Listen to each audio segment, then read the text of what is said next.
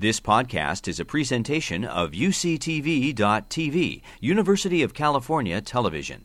Like what you learn? Help others discover UCTV podcasts by leaving a comment or rating in iTunes. So, today we welcome our first Zurich Financial Services distinguished visitor, that's ZFSDV, uh, for 2018, Dr. Gavin Schmidt, uh, the director of NASA's Goddard Institute for Space Studies. So, First, a little bit about ZFSDV. Um, Dr. Schmidt, you are now entitled to append these initials to your Who's Who entry. It goes after the PhD. Um, ZFSDVs are supported thanks to a generous gift from the Zurich Insurance Group for a short term residency at the Bren School. During this, they can teach short courses, they can conduct seminars, they can lead colloquia on their research and professional endeavors. It's also become traditional realize anything that goes for more two consecutive years is traditional in California. It's become traditional for ZFS DVs during their residency to deliver a lecture aimed at the broader community, both broader Bren School and university community, furthering the university's goal of addressing critical issues of the day and inspiring all of us towards their possible solutions. So, Dr. Schmidt might be an archetype for a ZFS DV. Kind of rolls off the tongue, doesn't it? Um, he's an eminent climate scientist with over 120 publications. He directs one of the world's most influential climate research organizations. So, by a purely academic re- reckoning, he's at the top of his game. But Dr. Schmidt is also a skilled and passionate science communicator. If you visit his homepage, what you'll find most prominently featured are his among his works are videos, slides, and articles explaining climate change and climate science to general audiences. Don't worry, you can find those 120 plus publications by drilling down. Um, one of those presentations is a TED Talk, of which I was the 1,166,109th viewer. So, not Beyonce yet, but getting there. Um, we all get that making environmental research and information more broadly accessible is one of the things that is the greatest challenges facing us as environmental professionals. And we're very pleased to have Dr. Schmidt help show us how it's done. So, no pressure. Um, today, Dr. Schmidt will tell us about climate models, the most critical and probably the most misunderstood tools in our attempts to understand climate change. He asks, what are they good for? So, let's find out. Dr. Schmidt.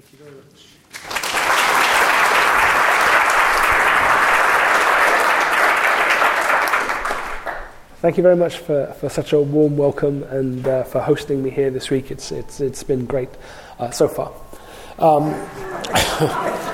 uh, unfortunately, the day I got here, I came down with a cold and I have been uh, sick as a dog since, uh, since Monday.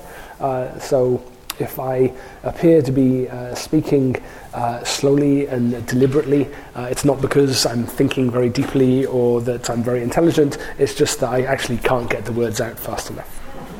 But feel free to think about uh, how that actually works. I'm going to talk about climate models.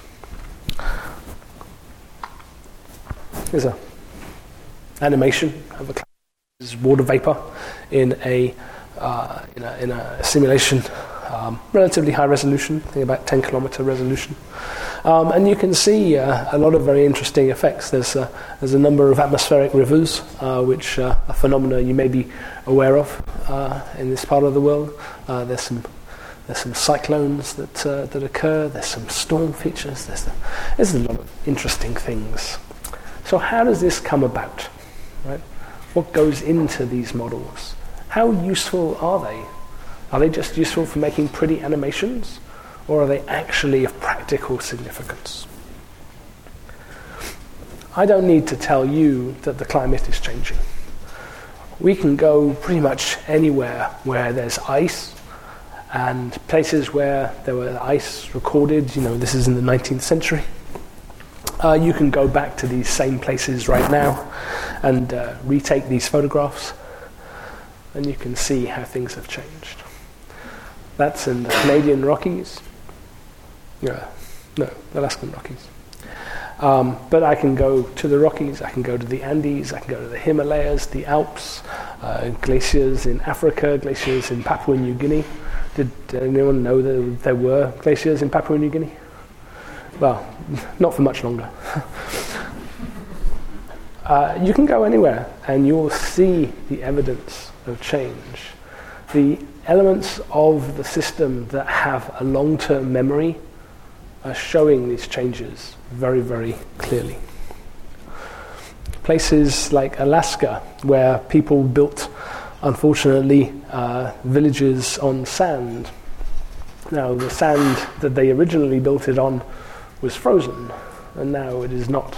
And erosional rates, because of the lack of sea ice in this region, this is uh, just off the Bering Sea, um, are such that the erosion uh, of this coastline is tens of meters per year. Okay.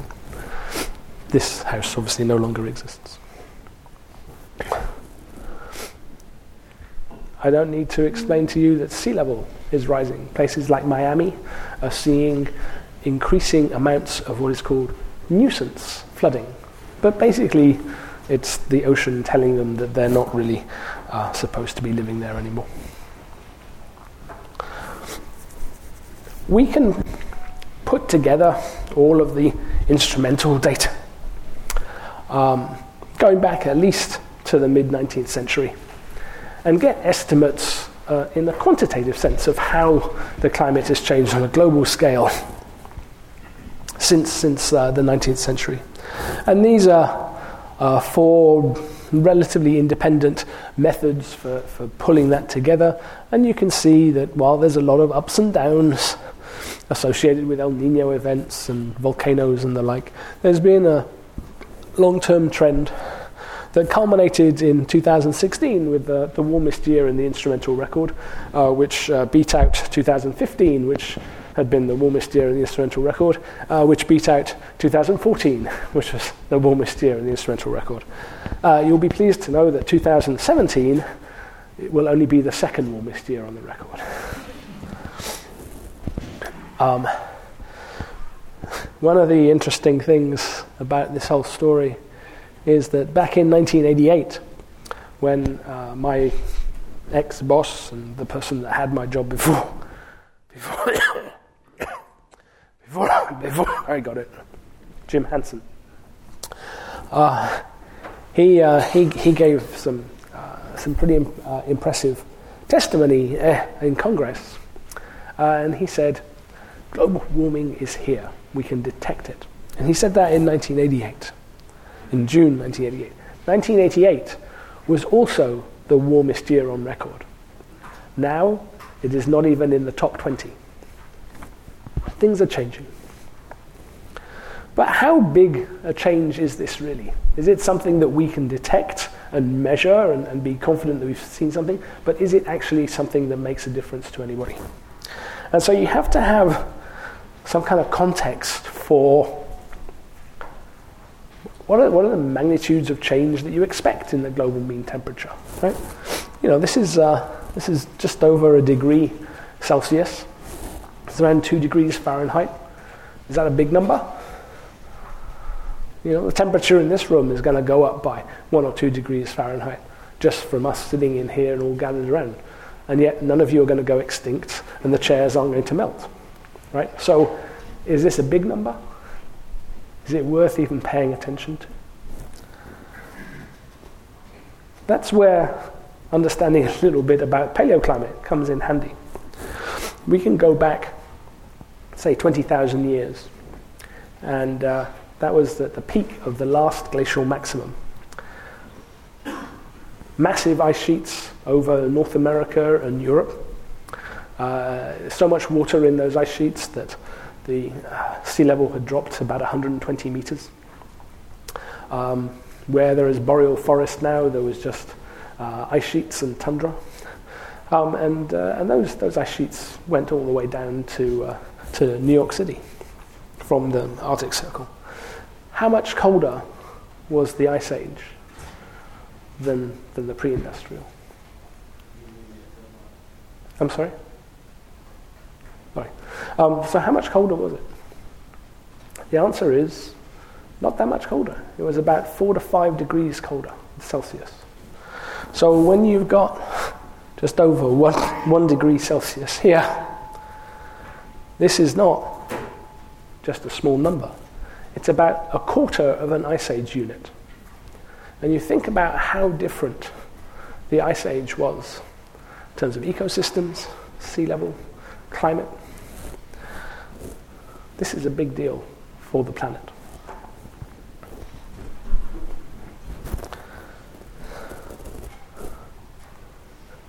I made this. I just like using it. So it's how each month's temperature over a climatological period has changed over that time. So the blue is in the 19th century, and the red is the last 10 years. And you can see that the changes in climate, you know, what was a normal January 100 years ago almost never happens anymore. If you put this on an absolute scale, uh, you'd see that Januaries in the 19th century are as warm now as Marches used to be.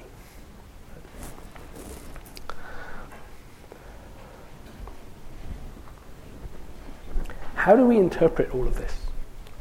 How do we understand all of this? Well, we first have to understand that the challenge to understand the climate system is enormously hard. It's an enormous challenge.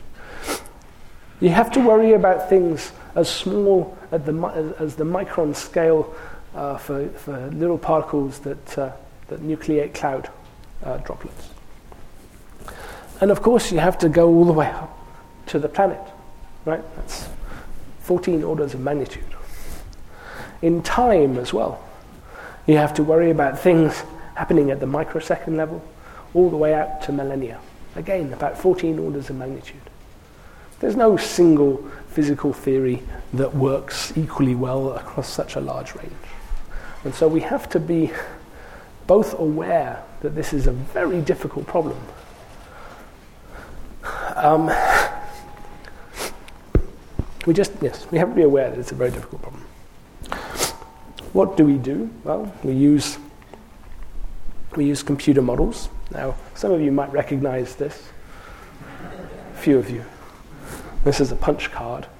Uh, it's one line of Fortran code uh, that uh, was part of the, uh, the GISS uh, climate model uh, back in the, in the early 80s. Um, luckily, we no longer use punch cards, um, but we still use Fortran, interestingly enough. Um, but I'm pretty sure that this particular line is no longer in the code, thankfully. so, remember those 14 orders of magnitude. Let's think about weather models for a second. How does that work, right? So, weather models, you try and resolve as much as you can, and that's a function of how much, how fast your computer is. Right? So, weather models uh, they'll, they'll resolve things from, you know, maybe the 50 kilometer range all the way up to the, to the global scale. And they'll be run for, you know, every 15 minutes out to a few weeks, maybe a few months. Okay? What we call that, well, that, that those, those scales are what we call the resolved physics. The kind of things that we think that we're doing a pretty good job at calculating based on first principles. Conservation of energy, Navier-Stokes equations, uh, and, and the like. But of course, there's all the things that are happening at the smaller scales and faster than we can uh, resolve. Right? So we call these the subscale processes. And these are the things that need to be parameterized. These are the things that need to be approximated. And this is where all of the art goes into climate modeling. These things are difficult, right? Because you're, you're making approximations uh, and you're trying to integrate over very heterogeneous situations, whether it's a cloud field or a landscape or an ocean eddy. Back in the 1990s, the scales that were resolved by climate models were actually quite small, right? So obviously you'd you want to take it out a few hundred years, um, but you weren't getting the same resolution that even the weather models were getting. Nowadays, it's a little bit better. This, uh, this would be uh, equivalent to what, was in the CMIP 5 archive. And so we're just about to start CMIP 6, which is the new coupled model intercomparison project, which um, you don't really care about, but we, we spend a lot of time working on. And the interesting thing is that we're basically increasing the order of magnitude of our resolved physics by about one order of magnitude every 10 years. So that means that if I want to do a calculation for 2100 based on a, a fully first principle, everything included climate model, I basically have to wait until 2100 before that will be possible. I don't want to wait that long. So, for my entire career and for you know and for decades to come, we always are going to have to deal with the fact that models have these two components. One part which is well resolved, and then the important stuff, which is not. How do we go about building one of these models? Well, basically, we just go to all the different places in the, in the planet where something interesting is going on, and we try and work out what processes are happening and what the rates of change of those processes are. And we're going to build a jigsaw, right? So each, each set of processes is one piece of that jigsaw puzzle. Slight aside. So when you, when you do a TED talk, you're not allowed to use anything that anybody else has used, right? You can't use anything that somebody else has copyright on. Has to, everything has to be public domain. You have to make your own. Okay, so uh, I thought, well, I'll, I'll, go with the whole jigsaw thing. And then, uh, and I, but I couldn't use somebody else's jigsaw outline that they'd already made for PowerPoint. I had to make my own, which is why it's a little bit like kind of wonky and corners. anyway, move, moving right along. Uh, so this is this is actually a picture.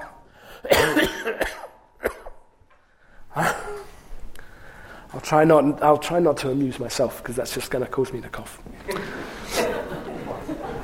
Um, this is a picture of sea ice from a plane flying over the Arctic in the summertime. Uh, these, are, these are ice floes, and then the dark patches in between are, are leads, which is open water. Uh, temperature here would be around zero degrees Celsius. Uh, but we can go down there, we can, we can plonk scientists on one of these ice floes for years at a time and have them measure everything that they can measure how reflective the ice is, how quickly it forms, how quickly it melts, the density, how much salt there is in it, uh, what the fluxes are at the base of the sea ice, what the fluxes are at the top of the sea ice. And we can encapsulate that in code. And that's one part of the jigsaw. We can do the same thing for clouds. We fly into clouds, on top of clouds, underneath clouds, and we try and work out how, do, how long do clouds last? When do they form? How do they dissipate? What happens when they rain? And again, that's one extra piece of that jigsaw. The same thing for the sun's radiation coming from uh, the top of the atmosphere down to the surface and then back up again. How it gets how it gets absorbed, transmitted, scattered through the atmosphere. Each of these pieces is one more element that we can kind of put together somewhat independently. The impacts of the ocean, the winds, etc., the impacts of plants and trees for cycling of water and changing the albedo of the planet, etc. Now, the point here is not that we know everything. We don't. There are still big gaps in our understanding. But when you put all of these pieces together, you can recognize what planet you are on. Climate models go back uh, at least to the 1950s, 1960s. Uh, the first atmospheric model uh, was by uh, a chap called Norman Phillips, who's still alive, interestingly enough. He, uh, I think he's in his 90s now, lives in New Hampshire.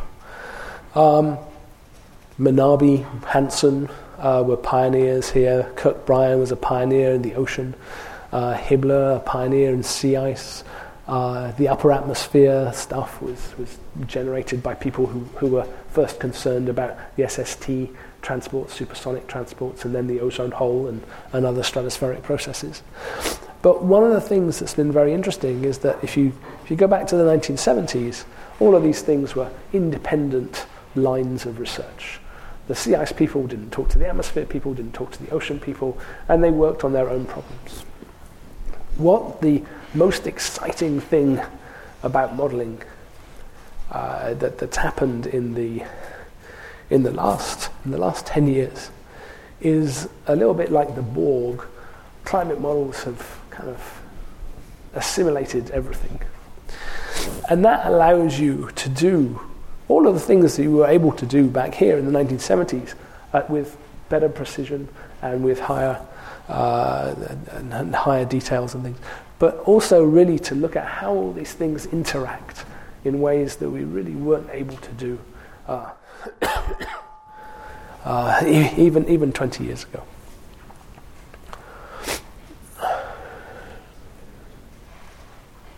So, the first thing you have to remember about models is that they're all wrong. Right? Our models are incomplete, they have approximations that are not correct. And with general circulation models, you can see the wrongness of these models just by drilling down you know, get away from the global mean, you drill down to some regional thing, and you'll see that the rainfall pattern doesn't quite look like the rainfall pattern, the winds don't quite look like the winds. From 10,000 feet, it looks pretty good. But if you get down to the nitty gritty, it doesn't. And so, all models are wrong, and that's true for all models. It's true for quantum mechanics, it's true for general relativity. They're all wrong in some sense. Uh, but uh, with complex simulations like this, it's actually easier to see. And yet, this is a simulation. Uh, one year of, uh, of reanalysis using uh, one of the NASA uh, reanalysis models. what you're seeing here are different particles in the atmosphere. So the orange particles, that's, that's dust coming off the Sahara. Uh, the blue swirling, that's sea salt being lifted by the winds. Uh, the white uh, wispy stuff is uh, sulfate pollution uh, emitted by the burning of, of uh, dirty coal. And you can see a lot more of that in China. Um, you can see all this green stuff here coming out of Indonesia.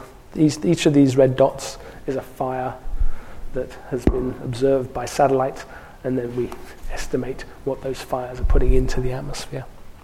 And you can see here some some cyclones. You can see a big signature of the uh, of the sea salt. What you're looking at is all the different components of the climate system being moved around by the dynamic patterns of weather, the storms, uh, the winds, etc. But each of these components, the sea salt, organic carbon, dust, they impact the climate themselves because they're interfering with how solar radiation and long wave radiation is being is being transmitted through the through the column. So you have a very complex dance where all of these things are being impacted by the weather and then in turn impacting the weather. Uh, and that's a volcano that just went off uh, just north of Madagascar. It was a small volcano, so. Listen, I, I can watch this for hours. Um, there's a lot of different stories here. Uh, there are, you know, you can see these these plumes of, uh, of Saharan dust, sometimes reaching up to Greenland. You can see smoke from fires uh, in the US making their way across to Europe, and pollution from China making their way to California. So, if the models are all wrong, how do I tell whether they're useful? Right? So, this is the question that you should be asking. Are these models useful? And so there, the notion of skill is very useful. Right? So how do I define skill? A model is skillful if it makes a prediction that I wouldn't have been able to get otherwise. That actually turns out to be more correct than anything I would have had otherwise. And so uh, with weather forecast models, it's pretty easy to see. Right? So does, uh, does your weather forecast beat the notion of persistence? Right? So if the weather today, I can say, well, maybe the weather tomorrow is going to be very much like the weather today. And most of the time, that's a pretty good estimate. But when it's wrong, it's, it, it, can be very, it can be a very big deal. And so we've, we had a, a, situation here last week where it's certainly the weather one day was certainly not like the weather the previous day. And yet it was very well forecast. Right? That forecast was skillful, right? Because it told you something you wouldn't have been able to get otherwise. Now, with weather forecasts, you can test that skill every day for, for decades. You're making a forecast, you check it. Make a forecast, you check it. Make a forecast, you check it. And that allows weather forecasts uh, to get better uh, pretty much continuously over the last 30 years. So uh, now, five and seven day forecasts are as good as three day forecasts were 30 years ago. Right? That's, that's a very impressive um, improvement in skill. But how do I evaluate the skill of a climate model? Well, we're looking at climate changes. So, what are the things that have caused the climate to change in the past? What elements of the climate have been, uh, have been kicked by asteroids and, and, and the like, where we can have an estimate of what changed and what the response was? So, we know, for instance, that over the last two and a half million years, uh, wobbles in the Earth's orbit have paced the, uh, the ice age cycles over the whole of the Quaternary. Right? So we know that that can be a really big driver of climate change. We know that the sun has a quasi 11 year cycle in sunspots and activity, and perhaps quasi uh, centennial variability as well. We know that volcanoes impact the climate on very long time scales. They provide the carbon dioxide that balances the long term carbon cycle. But on short time scales, they put enough stuff into the atmosphere and sometimes into the stratosphere that they will cool the climate uh, for you know, a few years, uh, depending on how big they are. So we know that that happens. We know that smoke and fire affect the climate. We know that the ozone hole has affected the climate. We know that deforestation has affected the climate. We know that contrails are affecting the climate. And of course, we know that greenhouse gases are affecting the climate. So, how do I judge whether the models are skillful? So, I'll walk you through one example. So, uh, in 1991, a very big volcano uh, went off, Mount Pinatubo, put a huge amount of sulfur uh, into the stratosphere and caused, as you can see here, a big uh, increase in aerosols in the, in the stratosphere. Kind of, it started off in 91 and uh, kind of peaked in 92, kind of decaying 93, 94. Because these uh, aerosols are effectively white, they're reflective, and so they reduce the amount of solar radiation coming into the climate system. And so you get a radiation imbalance uh, that's, that's tied very closely to the aerosol depth. That kind of peaked around 1992, uh, and that changed the radiation balance by about 3 watts per meter squared. That's a pretty big deal. As you might imagine, if I reduce the amount of sun coming in, the planet is going to cool. And indeed, it did. And so uh, these are two estimates of how much the planet cooled, and then the, the light lines underneath it are model estimates of what that cooling uh, was predicted to be. Now, uh, interestingly enough, um, when this went off in June 1991, uh, people had a very good sense of, of how much uh, sulfates had been put into the atmosphere uh, quite quickly. And by October 1991, people had actually made uh, predictions of how much cooler it would be uh, for the next few years. And those, uh, those predictions made with what were then state of the art models, but are now not very, not very good models, were spot on. But it doesn't just work on the global scale, it also works where you've got dynamics, where you've got things that are going on. One of the things that you see after lots of big tropical eruptions is that in the winter after that tropical eruption, there's actually a warm pattern in Europe uh, associated with it. Then you've got a kind of warm, cold, warm pattern that goes across the Europe. And that's associated with changes in the wind patterns, right? Because the temperatures in the stratosphere have changed, that changes the winds, and that changes the amount of uh, heat that's being advected around. And the models produce that same thing as well. Right? So we can, we can go in, we can test these things, sometimes even ahead of time, make predictions for what impacts we expect to see, and then see whether they actually come true. So models are skillful in response to volcanic eruptions. Here's a, an estimate of what's been going on over the 20th century. Uh, these are the observations. It's been slightly smoothed, I think, with a five year filter, so you're not seeing too much weather. Um, and uh, the blue and the yellow, you know, that's just weather. That's not predictable ahead of time. So that's uncorrelated in the models and in the observations.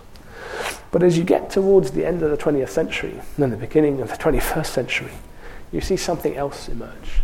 You see something else emerge that is not related to the weather, that is not related to that internal variability, and in fact is a signature of the climate changes that we've seen.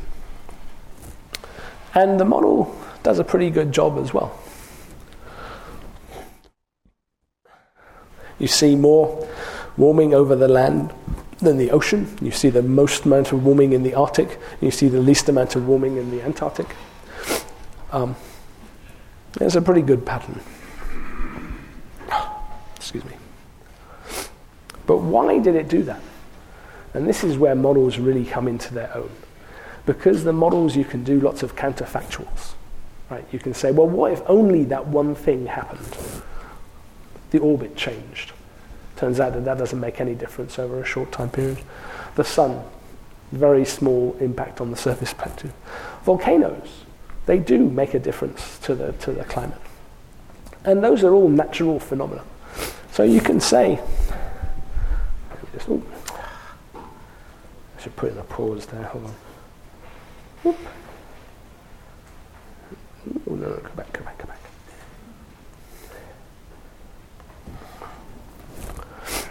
Ah, you can't quite see it, but there's an, there's an error bar here uh, that is a, a measure of the weather variability. Okay. Now, if you just include natural factors, you can't get a pattern that looks like the observed change. Um, and in fact, if you calculate the uncertainty there, um, this is about a 2 sigma variance in what you would expect just based on weather. Uh, this is actually a 5 sigma outlier.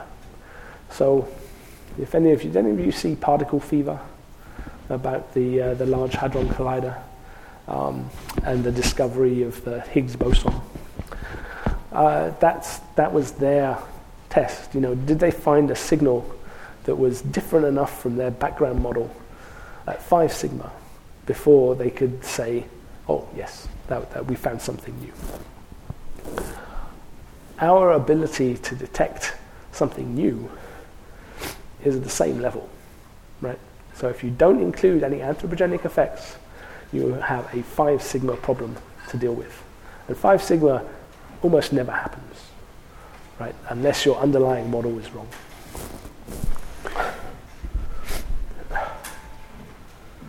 So, let's throw in some of those anthropogenic effects land use and land cover change that cooled the climate a little bit. Uh, ozone pollution has warmed the climate a little bit, uh, particularly near the surface. Uh, aerosols, sulfates, nitrates, organic has cooled the planet. But of course, greenhouse gases have actually warmed the planet more than we would have actually than we've actually seen if they were the only thing that was going on. And so when you put together all of the anthropogenic changes, you actually end up with a pretty good match to what's been going on. And of course, if you include the natural and the anthropogenic changes, you end up with a pretty good estimate of what's been going on.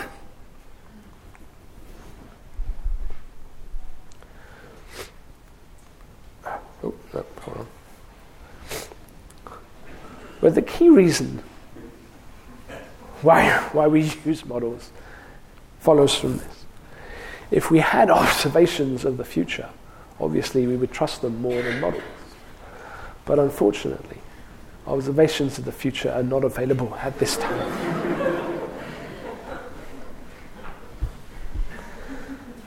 so, this is why we need to study models and we need to assess when they are skillful, how they are skillful, and when they're not. But it's a, it's a, it's a, it's a real challenge. And you have to pull together things that happened 8,000 years ago. There was a, massive lake burst. Uh, yeah, this is a, the Mes- uh, Lake Agassiz collapsed around 8,000 years ago, dumped a huge amount of fresh water into the North Atlantic. We can test that and we can put it into our coupled models and we can see how the models respond and we can see whether they match the changes that we've seen in the Greenland ice sheet or in caves in Europe or in uh, ocean sediments off Norway. And that allows us to test how skillful the models are. And those are the same models that we're using to make those predictions of the future. We have to be looking at things that are outside of our 20th century sample because we haven't actually seen that much yet. And the predictions that we're making, and I'll show you some of those in a second, are way outside the bounds of what we can calibrate just by looking at the 20th century. But we've been doing this model of business for a while, right? So, how have we been doing? So, in 1981, uh, this was, uh, this was a, uh, uh, an estimate of, of what was going to happen. It wasn't a GCM; it was just a, it was a, a simple uh, a simple model uh, that people estimated what was going to happen, and we, we, they they did a pretty good job. Uh, it's actually warmed slightly more than than they anticipated. The first transient GCM result uh, was published in, in 1988, but it was actually done in, in 1984. And uh, the coloured lines are three different uh, scenarios going forward into the future. And this is the forecast. And this is a real forecast. Right? So, and then this is the actual temperature change that we saw. Not too bad. The, one of the first CMIP exercises, CMIP 3. Uh, now you can see that we're getting better, right? We're getting better at, at filling in some of that uncertainty. So there's no weather uncertainty in any of these runs. Uh, but here we're, we're, we're doing multiple ensemble members, multiple initial conditions. And so we have a bigger spread and a more coherent spread. And again, this is what's actually been observed, and this is the prediction of the models. And we did the same thing in 2005, and we're just about to do the same thing again. And again, we're doing pretty well. So when people tell you that models don't make good predictions, that's not true. They do make good predictions, but not for everything. So, what's going to happen? Now, these are three different scenarios going forward into the future. This business as usual is more like a burn it all scenario. Burn it all all the oil sands and the tar shales and the natural gas and the methane hydrates and the coal and everything. Just burn it all. Aggressive mitigation would be cuts in emissions that would be compatible with the Paris target of two degrees uh, warming by the end. Uh, Steve Schneider once said that uh, uh, the least the least likely outcomes were everything's going to be fine or it's going to be the end of the world. These kind of span that. This is, this is our this is our scope. What we do, what we choose to do as a society, what we choose to do economically, technologically, puts us somewhere in the middle. Hopefully. I don't think we're going to do this, my personal opinion. I sure as heck hope that we aren't going to do this. So we're going to do something like this. But what does that mean? These temperatures here, 4 or 5 degrees warming in the Arctic, incompatible with summer sea ice. What's the long term sea level associated with that? Meters of sea level rise. How fast would that occur? We're still not at the point where we can say that very clearly. Changes in temperature in the US, you know, three, four, five degrees. That's like a shift of a thousand, two thousand miles in kind of climate zone, moving kind of Chicago to Oklahoma. Those are very different places.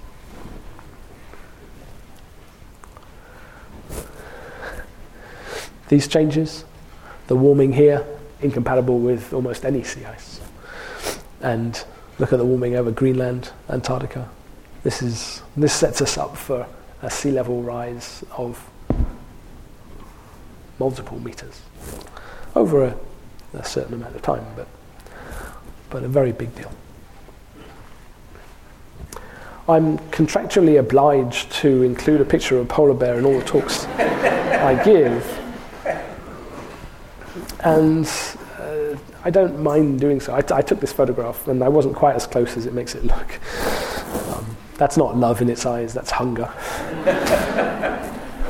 they are very cute. And we spend a lot of time worrying about polar bears, and I think rightly so. We, they, are in, they will be increasingly in trouble. But we don't spend as much time worrying about less photogenic creatures. So some of you will know what these are. These are mountain pine bark beetles. And uh, they have a, a, very interesting climate dependence. Uh, so uh, to survive the winter, they produce antifreeze in about a six-week period uh, towards the beginning of uh, the winter. And if it gets cold during that period, if it gets cold enough during that period, then the whole thing just stops and they, and they die. And, and, there's, there's, uh, and you kind of slow down the, uh, uh, the breeding cycle. But if it doesn't get cold enough, then they survive in large numbers to the next spring when they pop out again and do uh, untold damage. And of course, it hasn't been getting that cold. And so we've been seeing massive outbreaks of pine bark beetles, uh, all the way up through from Colorado to British Columbia and, uh, and to Alaska multiple species, all of which are basically responding in a very similar way. Go back to this lady. I end with this because we don't really care very much about the beetles, and we don't really care very much about the polar bears, but we really, really should care about people. And people, when you end up in a situation where you don't have options uh, where your city is flooding, where your city is burning. These are real people that are involved, and this is why we care. The issue, the issue. I don't, I don't work on climate models because they're neat, because they're complicated, because they involve coding. I mean, obviously, I like all of those things, but I work on them because they help us answer questions that people need answered. And they're not perfect, not perfect answers, but they are things that people need. And as I've moved from being a mathematician to working on simple models to working on complex models, I've been driven by this need to answer questions that are more and more relevant to more and more people. Oh, uh, let's that. Rowland, who won the Nobel Prize for chemistry uh, for uh, working out the, the, the reactions that led to ozone depletion in 1974. He said many years later, What's the use of having developed a science well enough to make predictions if, in the end, all we're willing to do is sit around and wait for them to come true? I find this every year. You know, last year I predicted yeah, back in January that 2016 would be the warmest year on record. I predicted that 2017, a year ago, would be the second warmest on record. My scientist hat, when I'm wearing my scientist hat, I think, ooh, how clever am I? I've taken something from nature. I've understood something about the system works. I've made a successful prediction. Look how clever we are. And then my citizen hat. When I'm wearing my citizen hat, I go, oh my gosh, I don't want these predictions to come true. And so we're stuck. We're stuck making predictions that we don't want to come true. And that's tough and we have to do more to get around that. You know, it's not enough for us to just be content to make predictions. We have to do more. We have to engage with people. We have to uh, help people find solutions. We have to help people make better policies. And obviously, that can be difficult at times depending on the way the winds are blowing in, in Washington, D.C. But Washington, D.C. is not the only place in the world. And there are great initiatives and good people working to do something to avoid that business as usual scenario uh, all over the world, including here at the Bren School. And so I'm very glad that I had a chance to talk to you, and uh, I will be happy to entertain any questions.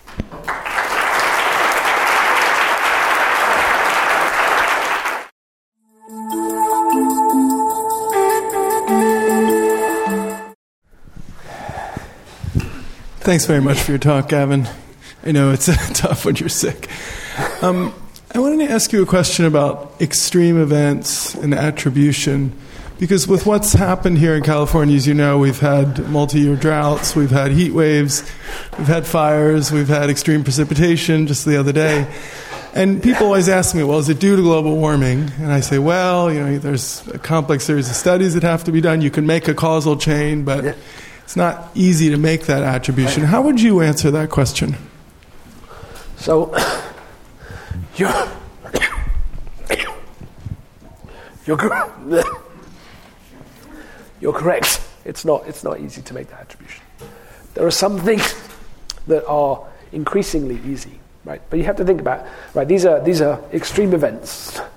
So, uh, to, to characterize what happens at the tail of a distribution, you need a lot of information, you need a lot of data. We don't have enough data in the observations for a lot of these events, right? So uh, we can't just like kind of see how those things have been changing over the last thousand years to, to, to say what, what the attribution is. So how are people doing this? Um, instead, they, they, they're using models. They're using weather models and they're using climate models. And the idea is that you run them a lot, a lot of times with climate change, without climate change, and you see and you try and characterize those, uh, those tail of the, the, the distributions. Now, for that to be credible, uh, you have to have models that include these phenomena. Right? So right now, uh, we don't have models that include um, uh, tropical cyclones to that level of detail that we can run hundreds of times to get those statistics. Right? In about 10 years' time, we will, but right now we don't. So the attribution of extreme events that's happened so far, they're mostly associated with uh, synoptic scale events that we feel that the models do a better job of. So you can you can look at the distribution of these big synoptic events, um, and you can compare that to the observations. You can fit, you can convince yourself that the models are doing it correctly, do with and without climate change, and you can see a, a change. Now, what happens is that some of those changes are very sensitive to exactly what model you looked at, right? So things that depend very, um, uh, very delicately on exactly where the winds are going. Those are the things where it's, it's not at all clear. So track changes of, of storm systems, right? Those are hard uh, to be able to say anything very much about. Uh, but things that are more tied to the thermodynamics, right? So intensity of precipitation, uh, heat waves, those kinds of things are in fact uh, well characterized and robust across multiple different kinds of models. And what we'll see over the next decade is more and more uh, is more and more extreme events kind of coming into the envelope of things we feel that we incredibly say something about. And we will then have like a, uh, a library, if you like, of model simulations that we can just kind of drop in and, and make a kind of very quick attribution uh, whenever we see something interesting. Right? We won't have to do it specially for every single uh, every single new event. We have to set up some whole new set of simulations. What we'll do is we'll, we'll create a library of you know thousands of simulations that include this physics, and then we'll just kind of come in and say, boom, this kind of phenomena, this kind of threshold. How often is it being taken? Uh, how often is, is it being exceeded? How often does it happen? And what's going to happen? And the answer is not always that climate change is going to make it worse. Right? I mean, sometimes you're going to. I mean, cold snaps I know it's been cold on the East Coast when, when we left, but in fact, that happens less now than it used to happen. But I think we're just getting a little soft. Not as soft as you guys, but still. uh, Hi, um, thank you for your talk. I thank know you. you're very sick. Hopefully, this is an easy question to answer. So, logistically, with the models that NASA and NCAR and NOAA produce, because I hear them all talk about climate models, yeah. do they all culminate at NASA? Is everyone producing separate climate models? Um, like, how much interaction is it between like those different entities? So we we interact, but they're mostly independent efforts. Um, you know, I mean, it's, it's, it's not necessarily the way that you might have designed this system, but the fact is that the NASA models are funded by a different mechanism than the NOAA models, than the NCAR models. Uh, and everybody wants their model to be the best. Now, uh, what we've learned is that it's important to maintain a diversity of models so that we, uh, we get to sample the structural uncertainty in models. Um, uh, and so people are now no longer claiming that we, we, we, should just have one model that's the best model, but that we just need to have a better idea of, uh, we, we, should, we should have better controlled uh, ensembles of that structural uncertainty. And so when different groups do things independently, uh, they make different errors, they make different assumptions, they include different physics, they have slightly different uh, views on what's important or how they tune the model. Uh, and it's important to maintain that uh, to get a sense of you know, how robust any particular attribution or prediction is.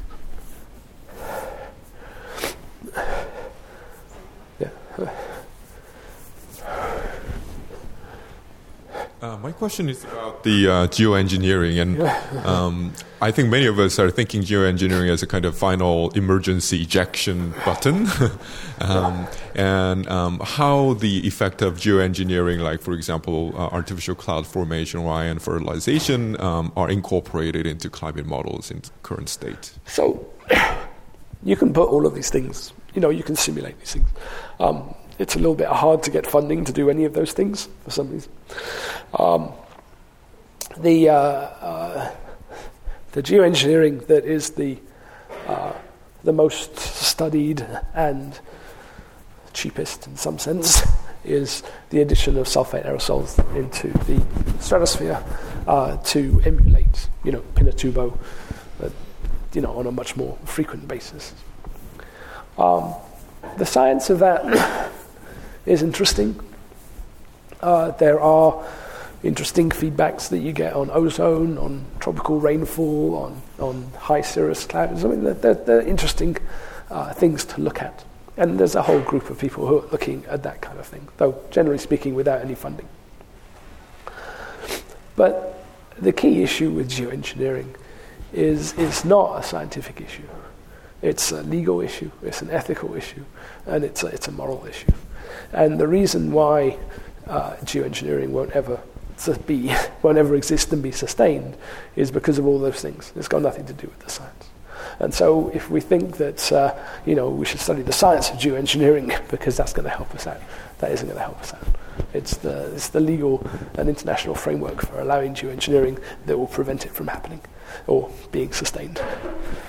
So that's uh, there's a great book on this called "Fixing the Sky" by Jim Fleming, who's a, used to be an atmospheric scientist and now is a historian, uh, and he goes back through the the history of weather modification and all of the issues that people are talking about with geoengineering have been dealt with.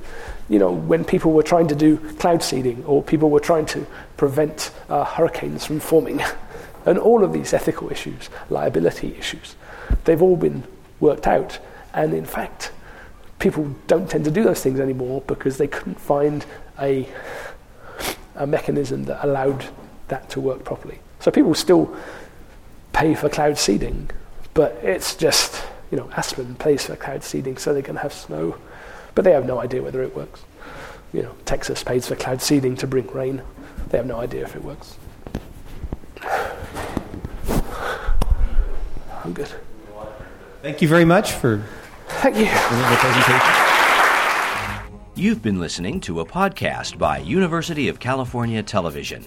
For more information about this program or UCTV, visit us online at uctv.tv.